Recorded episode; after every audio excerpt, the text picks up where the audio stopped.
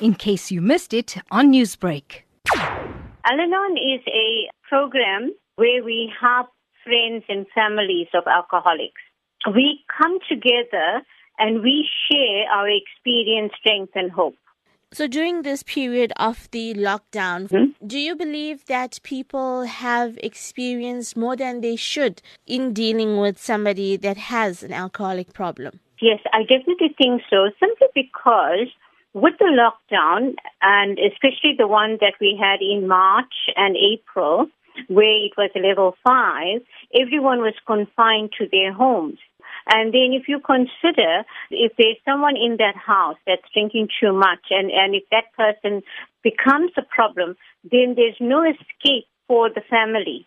So they have to endure probably verbal abuse. It could also be physical abuse. There's a lot of emotional abuse that carries on in relationships like that. The people that were living in that situation really didn't have anywhere to go. So, in as much as we had a um, ban on alcohol, people did stock up, you know, before that lockdown started. And now that alcohol sales are available again, I know that this is probably happening. Yes. And then, did you deal with any, or did you come across any cases that you dealt with personally? Yes, we've actually had newcomers coming in via our website. What we've done is in this period, uh, right up to now, we can't have face to face meetings. So meetings via Zoom, and then we also have a, a few WhatsApp meetings. So, what sort of support does your organization provide? It's helping each other. We get a better understanding of alcoholism.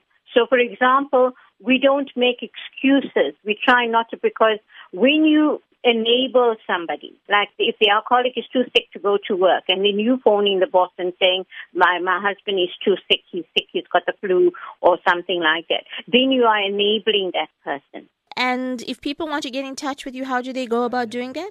We have a website. It's www.alanon, A-L-A-N-O-N, dot org, dot.